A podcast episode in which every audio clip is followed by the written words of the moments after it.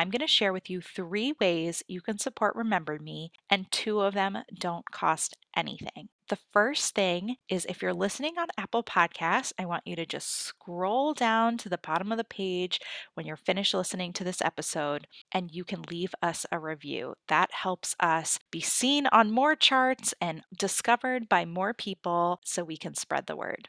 Two, share our podcast on Facebook Instagram, share it in support group. Maybe you have a loved one or a friend or someone who isn't really understanding the journey. Share an episode with them that you think will help them understand this more. The third and final one is a way to support us and you get something out of it as well.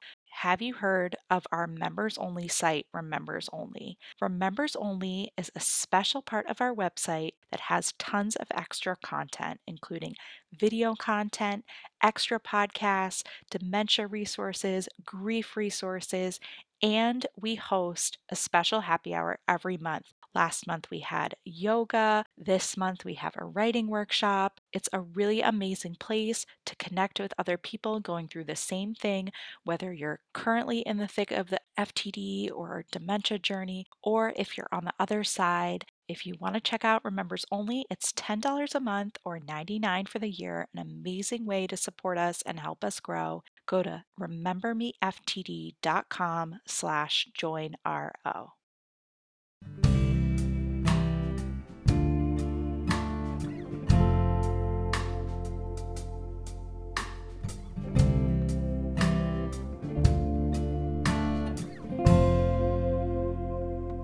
Hi, everyone. I'm Rachel.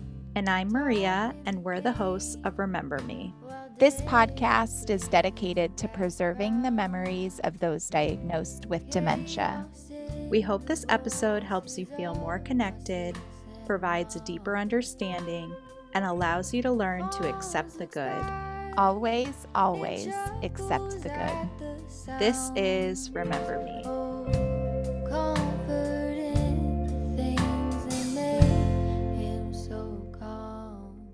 Dr. Brad Dickerson is a behavioral neurologist and neuroscientist dedicated to the sophisticated, compassionate, and multidisciplinary care of patients with neurodegenerative disorders, including Alzheimer's disease and frontotemporal dementia. He is director of the MGH Frontotemporal Disorders Unit, Tommy Rickles Endowed Chair in Progressive Aphasia Research, and is a professor of neurology at Harvard Medical School. Dr. Dickerson runs a large multidisciplinary team of more than 25 clinicians and scientists who use advanced brain imaging and behavioral methods to study how memory, language, emotion, and social behaviors change in normal aging and in patients with neurodegenerative diseases. And we are so excited to share this episode with you. So sit back and relax and enjoy.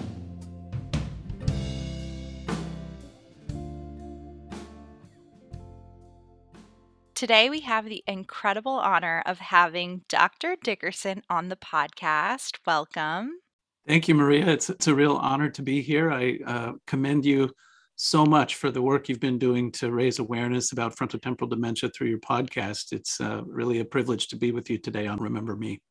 So, I know many of our listeners have heard your name throughout the podcast and in the world of FTD.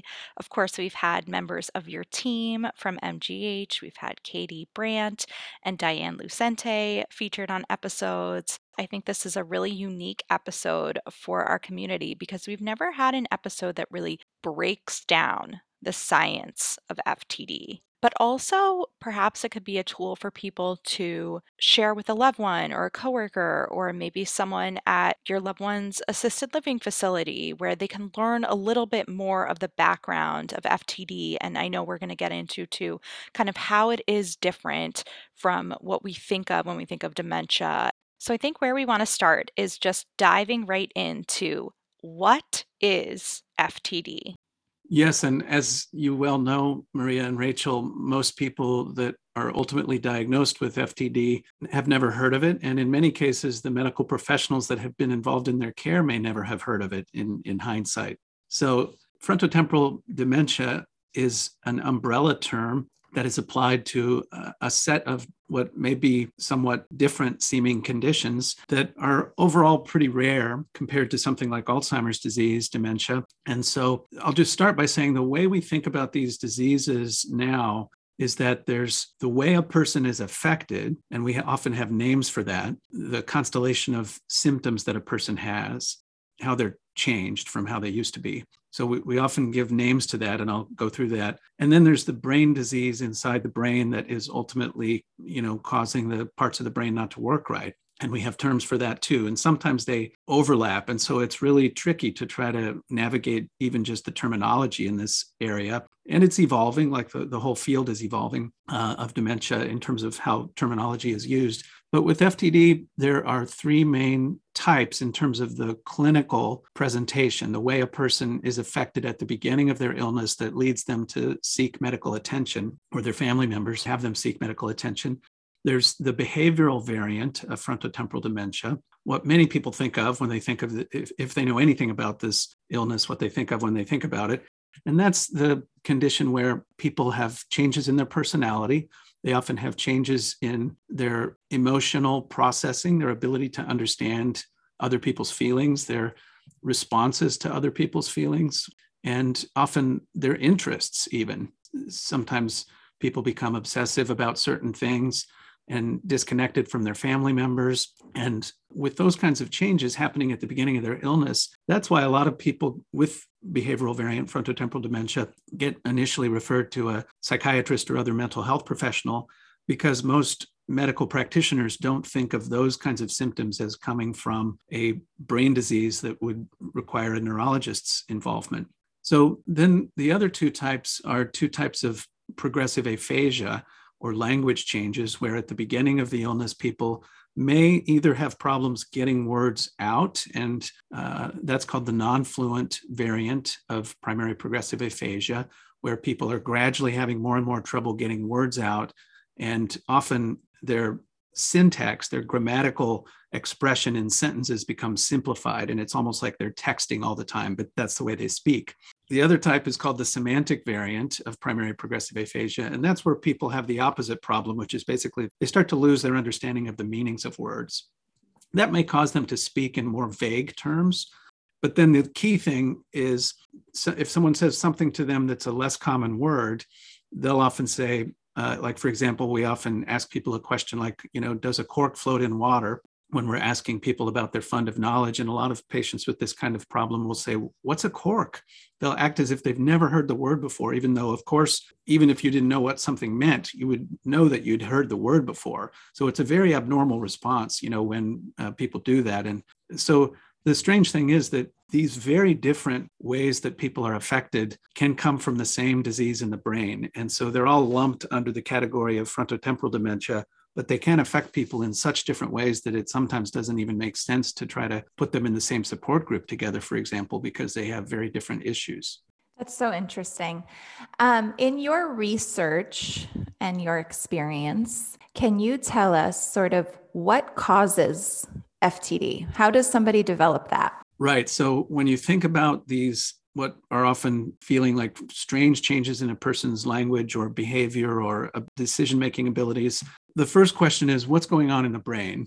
And so a lot of times we'll do various types of brain scans. Uh, sometimes we'll do spinal fluid of, uh, analysis. And uh, eventually, someday, we'll probably be able to measure some of these things with blood tests. But what we're trying to figure out is is this frontotemporal lobar degeneration in the brain, which is the technical term for the family of diseases in the brain that strike these front parts of the brain and cause these changes in people's functioning? And so we can often see evidence of that on certain kinds of brain scans. So then we can make a pretty confident diagnosis. Now, there are people that have symptoms where you can't see evidence on brain scans, and that may be because it's too early in the process to pick up. Or sometimes we see people that we don't know for sure, you know, if this is really frontotemporal lobar degeneration pathology in the brain because they have the symptoms, but we can't see the abnormalities on the scan. And those people we just have to follow for longer and try to see, you know, is there some other explanation or has it just not gotten to the point where we can see it? So then the question is, why does a person have that in their brain?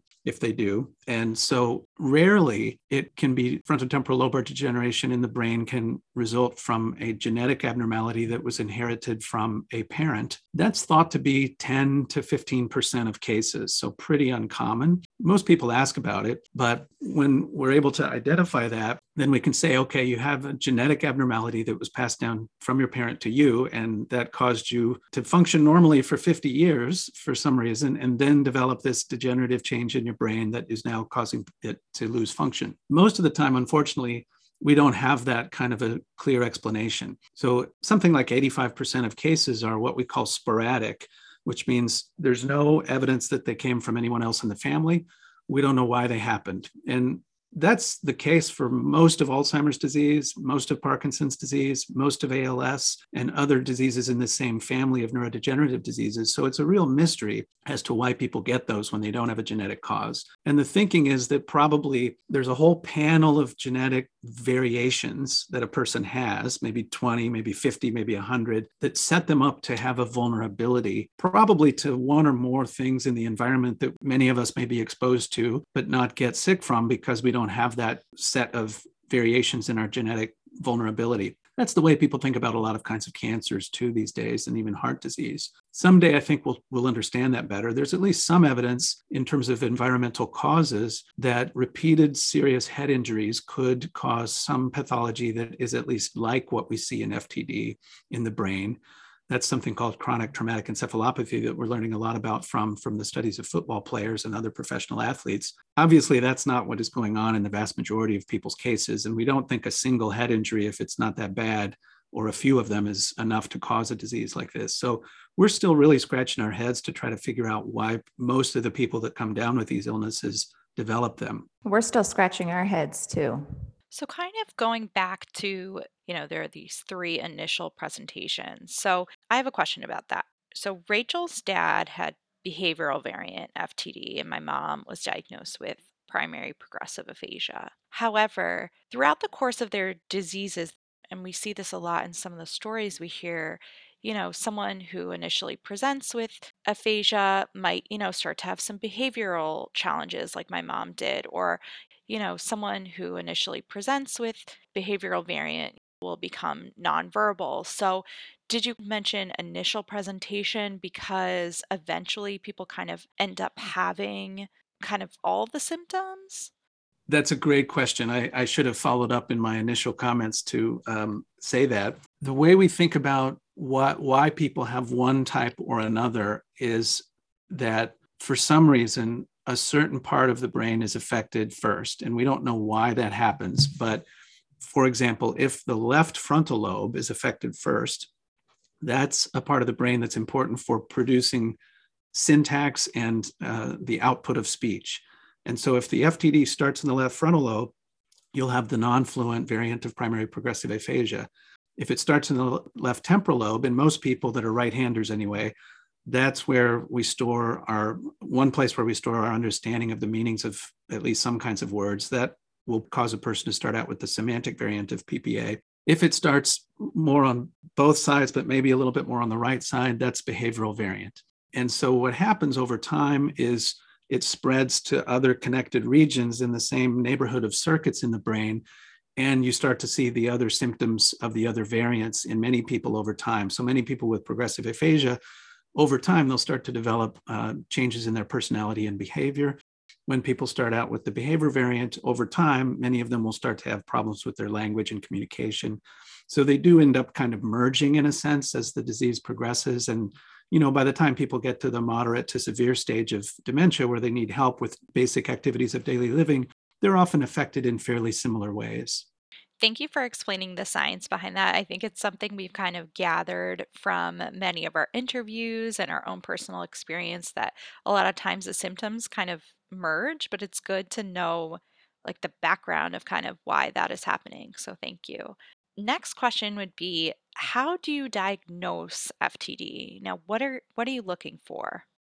Yeah, that that's really important. Um, we sometimes get patients referred to us with a diagnosis of suspected FTD because they had a uh, MRI scan or a PET scan that showed problems in parts of the front of their brain. But when we evaluate them, they don't have any of the symptoms that we typically think of as part of FTD. So the first thing we do is take a detailed history, usually from the, the patient with the illness, but importantly from someone who knows them well, because many patients don't have full awareness of the changes in their functioning and may not even think anything is wrong at all. And so, a good quality history of what has happened at home and in daily life is really important. And then we do an examination of the person, testing different aspects of their cognitive functioning, observing how they behave in the office, uh, doing a neurologic exam, um, doing a psychiatric interview to try to make sure you know we understand what their um, mood is like and and and whether they're having any kind of hallucinations or delusions about things, which we sometimes hear about from family members as well. Once we get all that information, which uh, comes from one or several office visits, then we start to have a strong suspicion this is likely a form of FTD or not. We really generate a hypothesis then about, you know, what do we expect we're going to see on an MRI scan of the brain? And then, depending on whether that confirms our thinking or not, we may be done. We may have a confident diagnosis at that point. In other cases, it's not so clear, and we need to get a glucose PET scan, which measures this, the functioning of the brain and is thought to be a little more sensitive than an MRI scan. And so sometimes that's what confirms the diagnosis, and then we can stop there. Other times we need to get other kinds of tests to try to be confident. The thing that we don't yet have in the field of FTD, which has really been something that's moved the field of Alzheimer's disease forward very substantially, are molecular biomarkers of the disease. And what that means is with Alzheimer's disease, you've got amyloid plaques and tau tangles in the brain, and we can measure those through spinal fluid or through different kinds of PET scans that specifically measure those proteins as they accumulate in abnormal ways in the brain. We don't yet have that for FTD, and we badly need it, and we're making progress on it. Um, but we really need those molecular biomarkers so that we can be not only absolutely confident in the diagnosis itself, but understand the type of it, because there are two major types of FTD in the brain uh, one called tau and one called TDP43. And those are probably completely distinct from each other and probably in the long run will be treated in a distinct way. You'll, you'll have the people that have the tau type of FTD treated with medications targeting that pathological protein in the brain. Uh, and these are all normal proteins in the brain, but they basically get sort of twisted and tangled on themselves and mess up the functioning of the cells. So we don't want to get rid of them because they're important. We want to get rid of the bad type of them, the abnormal form of them. And that's the kind of thing that we've heard so much about with regard to Alzheimer's disease in the past year or so, because the first type of that medication was provisionally approved by the FDA, even though it came with a lot of controversy. But we're in a position in research now where we're hopefully going to start to see more of what we call disease modifying therapies that are making it their way through clinical trials and eventually into practice where we would be able to slow down the progression of the disease if we target it specifically. And that's why we need those biomarkers that will tell us which form of FTD in the brain a person has even though we may know what how it's affecting them you know in their functions. So it can be a complicated set of tests to do a diagnosis with, but it all starts with a good quality history and examination. When you started to answer this question, you mentioned the patient's awareness, you know, in the office, in their response to your questions. And this is sort of more of an emotional question, but we get asked a lot. Do you have any way to measure or understand what the person with FTD knows?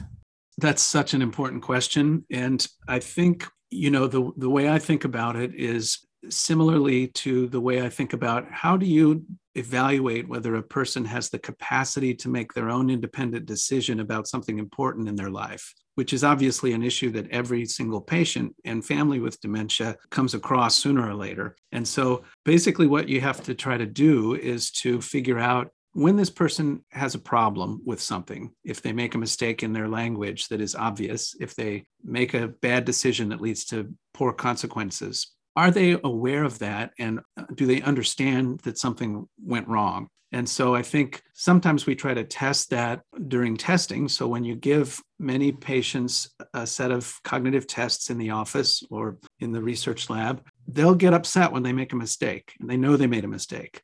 And then you can say, okay, She's aware she made a mistake. She didn't do as well as she should have on that test.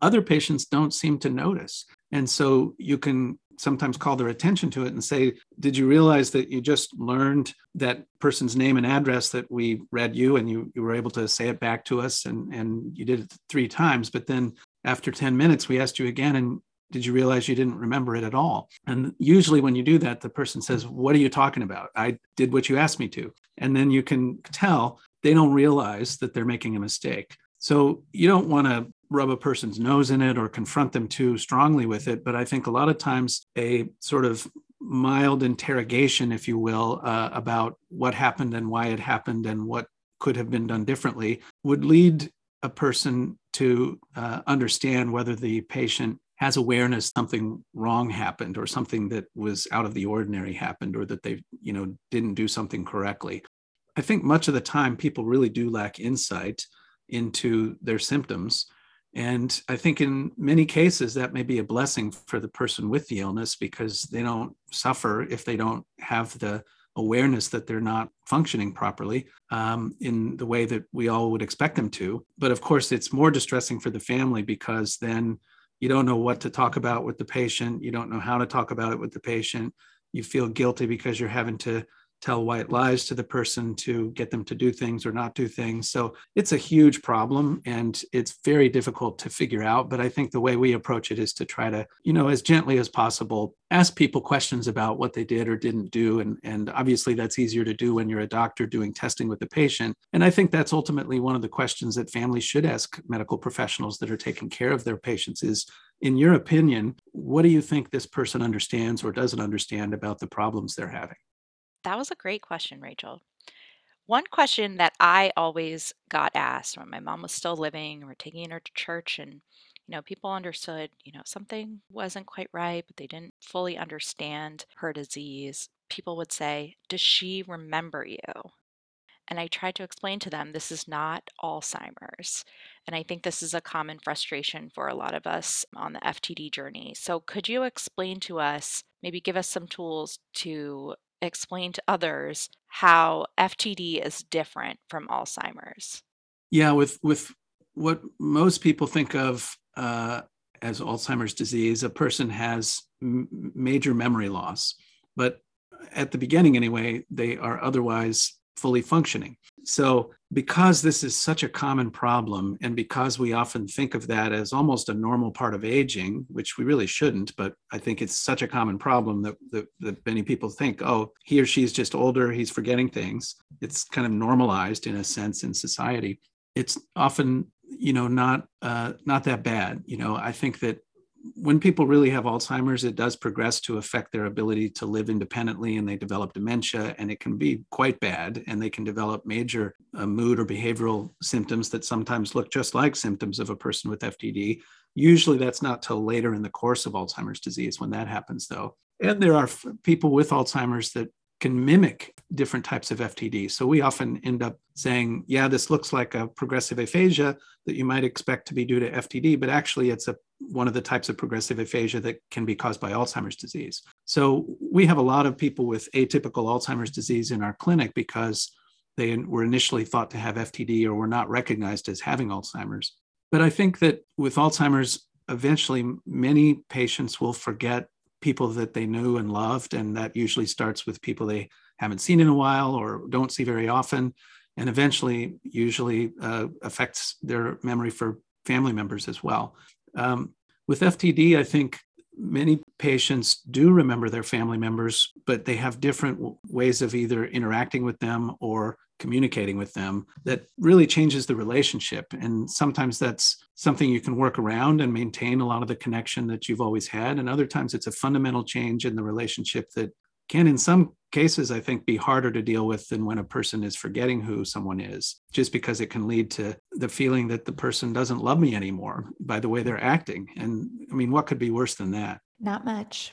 So, my family was incredibly lucky to be able to come to the MGH FTD unit to have found you and, you know, to have my mom seen there by you and your team. I think you have the most incredible bedside manner of any doctor I've ever met. Um, but anyway, I would love if you could share with our listeners kind of your approach to care because I think it's very unique compared to the experience that a lot of our listeners have. Well, thank you. That's so kind of you to say, Maria. I really appreciate it. You know, I think it, this probably came from my experience at the Alzheimer's Association because even though I was translating research, I was also answering queries from patients and families about the research and what they could participate in. And so it became very clear to me that, you know, we really have to focus on the patient and the, the family or friends or other circle that is loving and caring for them that's what matters. And so I think that we really do everything we can to try to take the perspective of the patient and the family into consideration and meet the person and people where they are with their understanding of what's going on. And often that's really starting at square one and, and educating people about the brain, about what parts of the brain do, about what happens when those parts of the brain don't work right. And uh, especially reinforcing the idea that this is no one's fault. You know this is not because someone didn't do something right or because they did something wrong. This is a disease like cancer or uh, heart disease or other diseases that in most people didn't arise as a result of something that they should have done differently. So i think we start from that perspective and then really try to think about what are the symptoms that are most troublesome in people's daily life and are there things we can do about those? Um, sometimes there are medications that can help, even if they don't uh, really change the nature of what's going on in the brain. Other times, it's really a behavioral strategy that we need to try to help people figure out how to employ. Other times, uh, speech language therapy or other rehabilitative types of therapies, even though they don't make a person better per se, they may help patients and families figure out how to compensate for some of the challenges they're dealing with. So, you know, really became clear to me early on that it takes a village of people with different expertise to help address all of the needs that patients and families living with these illnesses have and some of those can come from the medical uh, from our hospital and, and the medical system and others need community resources and that's partly why katie brandt and others on our team have partnered with a number of uh, companies or professionals or groups in the community to try to bring in some of the other resources that are not typically part of what the medical system can offer. I think that there are plenty of practitioners who don't have those resources and have to rely on their own time and and maybe if they're lucky a social worker or a nurse and that's that's it you know? And so we try to partner as best as possible with people like that especially if a patient and family are coming from some distance to try to help them work together. So it may be that a person has a local neurologist that they go see for some of the problems they're dealing with and then they come here once every 6 months or or whatever frequency may be for more specialized kinds of care. And we're always happy to work out a, an arrangement like that because it often uh, helps the non specialist learn more about these conditions and raises their abilities to deliver care to their local community. So we really like those kinds of partnerships. And you don't have to be able to afford all of these resources yourself as a medical practitioner in order to feel like you're giving people the best care. I think you just need to figure out what the right partnerships are to work with and do handoffs that make sense to give a person and family the best care possible. So, you mentioned that you would sit down with families and kind of break down the brain for them and that was something I found so helpful when my father and I sat down with you. Um, but perhaps you could kind of give us some bullet points, give us some tools on how to explain FTD so that when we're speaking to people that have no idea what we're talking about, um, and we can kind of very clearly explain to them what is happening with our loved one. Sure. Yeah. I think we need to move in a direction more like the field of stroke you know so or head injury. You know, if if someone tells you, yeah, um, my mother had a stroke, you immediately know, okay, that's not good. But the first question is usually, well, how how is she affected? Like, what happened to how, how what doesn't work right for her? So I think that's something that we should be doing in the world of dementia too is just not making assumptions about what a person's symptoms might be but saying well okay, the person has frontotemporal dementia. We understand that's a rare type of dementia that is in the family of conditions like Alzheimer's, but it affects a person in a different way. And um, how is your mother affected? And I think we should, you know, encourage people to have that dialogue because I think a lot of people are afraid of the term dementia and just don't even want to go there, you know. But I think if we say, well, dementia happens because parts of the brain stop working right. And if if it's the front part of the frontal lobe on the left side, it may affect a person's speech, but the rest of their brain might function perfectly well and they can't speak right, but they can live their life very well, at least, you know, for a while. Uh, if it's a part of their right frontal lobe, it might affect some of their judgment uh, and decision making and cause them to take risks they wouldn't have taken before. So I think it it all comes down to, you know, really encouraging people to be curious about how does that affect your loved one? Tell me more about that and um, describe what's different about her or him than how she was before. And then, you know, hopefully a neurologist or someone that's got expertise in in how the brain works can tell you more about, well, that's because this part of the brain isn't working right. But I think that's less important than just, you know, encouraging each other to be open about the communication with each other about how does that affect your life and how does your loved one not behave in the way they used to that's such a good response. Nobody ever asked like when i said oh my dad has ftd or i would never i don't think i ever really said like frontal temporal dementia. I think i always said ftd it's a rare form of dementia. And that always oh does he still know who you are? Yeah because it's the one. dementia right that's the association know? yeah.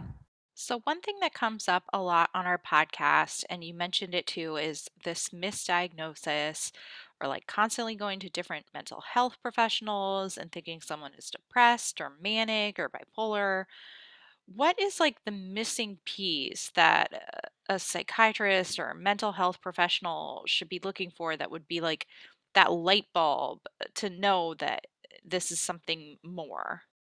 It's difficult because, you know, uh, these things are gradual changes they always the diagnostic criteria always use the term insidious you know? So i think that's a very good term for this because it happens you know usually incrementally under your nose. And then all of a sudden you're like oh wait a second. This is a big change in the way the person's functioning but it came on in a way that just didn't cross the threshold of awareness for even many times a spouse you know? Um, so I think it's really difficult. I mean, uh, you know, when you're a primary care doctor or uh, even a general psychiatrist, it's far more common. You know, uh, 50 million people have major depressive disorder.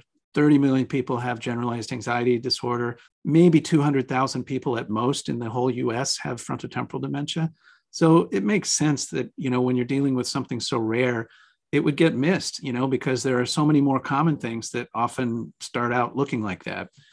I think we're we all do the best we can to educate every medical professional or friend or colleague that we run into about these things when we have the opportunity to talk about them. At the end of the day, I think that the medical professionals that are on the front lines have to look at what's going on and say what feels a little different about this what doesn't fit the mold you know um, and i think that's often the tip off along with changes in people's functioning. You know, uh, you can have plenty of changes in function if you have major depressive disorder, but usually they come and go along with the waxing and waning mood. Usually they don't progressively decline, you know, and I think that's one of the key factors that um, that should tip off someone that it's not a primary psychiatric disorder. But that can take time. Another really common theme is alcohol. Do you have any insight into why that is such a common thread in people's stories and why there is such an increase in alcohol consumption with this disease? It's a great question. I think it's part of the diagnostic criteria for behavioral variant frontotemporal dementia is something called hyperorality. And so there can be a tendency for people to to change their eating behavior to change their drinking behavior to change their smoking behavior even in some cases and some of the parts of the brain that are involved in frontotemporal dementia are important for reward and um, inhibition you know so if you think about someone that drinks too much alcohol the brain is getting some kind of a reward signal from that and they're not able to inhibit their tendency to want more. And those are some of the core uh, circuits in the brain that get affected in FTD. So it can go in both directions. People can suddenly stop smoking. You know, they can lose an addiction they've had. Um, but usually it's the other way, and they start either eating too much or drinking too much or other things like that. Um, I want to just switch a little to like some some light. Can you tell us what's happening in research right now? What are you seeing? What's give us something good, hopefully. yes. there's there's so many challenges in the field of FTD that it can be pretty depressing. But I think there's a tremendous international research effort that will change the nature of how we live with FTD someday, and I hope it's pretty soon. And so the things that I think are exciting about research are we are really making great progress in our ability to measure what's going wrong with a person's abilities, whether it's their thinking, whether it's their personality and behavior and social interactions, or whether it's their um, movement and motor function. And we're increasingly starting to be able to make measures of those kinds of things with things like uh, digital speech analysis. Um, so we all know how Alexa, you know, can do things we ask her to, or maybe makes a mistake, but it's usually pretty close. Um, so speech recognition is making such incredible strides that the field of FTD and dementia research in general is starting to try to make use of it to be able to measure changes in not just people's speech and language, but other aspects of their cognitive function like memory in a much more fine grained, objective way than we have been able to. And the reason that's important is because those are going to be the clinical trial outcomes of the future. You know, when we have treatments that uh, we think are helpful, what we want to know is do they make a meaningful difference in a person's life and, and help them? And one of the ways we're going to be able to figure that out, I think, is by embedding some of these kinds of digital signals that we can measure into people's lives and being able to really connect the treatments with at least stabilization of a person's function in their daily life. Um, we're making a lot of progress in the biomarkers, whether it's with imaging or with fluid. And like I said earlier, we're not that far off, I don't think, from being able to measure some of these things in blood. And that will be a real transformation to the field. It's not like we're going to make a definitive diagnosis from a blood test. It's more like we're going to be able to say, okay, this problem is more likely or this problem is less likely based on screening for certain proteins in the blood. And so it'll make the whole process of evaluating a patient more efficient, we hope. The other thing is I was just on a advisory board meeting earlier today with a company that's working on several different medications that they're hoping will be uh, useful for the treatment of FTD. And there are a growing number of companies that are working on this and academic laboratories that are getting their ideas into the hands of pharmaceutical industry. Some of some of those companies are big pharma companies, others are really just startups just getting going from a new idea. And so we're seeing a real investment there. And so every two years, we have meetings with what's called the FTD Treatment Study Group, which is a bunch of us in the academic medical community, a bunch of company scientists that are working on FTD, and members of the FDA. And the whole goal of that is to really lay the foundation for a more efficient and rapid evaluation of the results of the trials that are starting to be run of these new treatments. And then there's a whole other area of research on brain stimulation technologies that are either magnetic or electrical, or uh, in some cases, even certain kinds of light. So we don't have any idea if those are going to work, but it's a whole different way of trying to approach the problem. And it could be, especially if you think about something like progressive aphasia, if you could tweak, if you could stimulate the language circuits of the brain to function a little more efficiently, even if you're ultimately not slowing down the progression of the disease, you might be able to help people live a higher quality of life for a longer period of time. So, those are some of the things that I'm optimistic about in terms of things that are going to pay off in the not too distant future. And, and there's also a growing body of research trying to measure the value of family and caregiver support interventions because we need those to be paid for. And the only way that's going to happen is if we show value added, if we show that the evidence supports the idea that either you're improving quality of life, reducing cost, or otherwise making a meaningful impact in people's lives with these kinds of supports. And so it's great to see more research on that. I think the two other things that I'm really excited about are the federal government, if they're doing nothing else right, they're increasing the investment in uh, dementia research by orders of magnitude every year it's really gone up just in the last five years. And that's a- allowing a lot of research to be done that wouldn't have made it across the finish line before, because it used to be that there were lots of good ideas, but only the top 5% of them or 10% of them were getting funded. Now it's more like 20 to 25%. So it's a huge difference. And the other big thing is people are working more together. There's more emphasis on data sharing, collaboration, and going beyond your one single group that you have to work with a whole consortium or other groups to do more than what any one group could ever do on their own. So I think these are some of the things that make me optimistic that we're going to start to have more meaningful uh, treatments in the next decade, I think, and hopefully sooner. Um, I would love to know who inspires your work. Every single patient and family member that I have the honor of working with, I always feel terrible that they're living with this change, and um, you know, it it's horrible to you know have to go through that journey. But I feel like every time I sit with a patient and family, I'm amazed at how people have the grace and love to, you know, weather these very challenging changes that are happening in their life every day.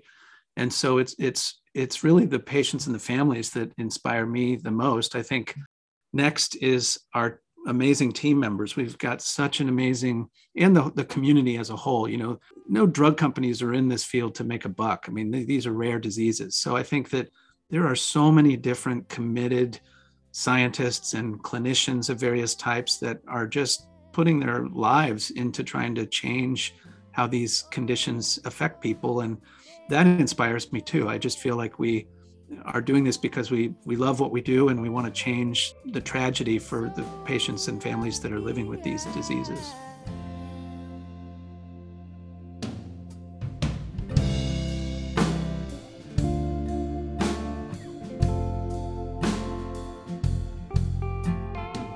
Thank you for listening to today's episode. You can learn more about Remember Me at remembermeftd.com or by following us on Instagram at Remember Me Podcast. We release new episodes each week on Tuesdays, so be sure to subscribe on Apple Podcasts or Spotify. You can learn more information about our sponsors in the show notes and on our Instagram. This podcast is produced by Maria Kent Beers and Rachel Martinez, and the beautiful music you hear is a song called So Damn Lucky by Bailey Kent.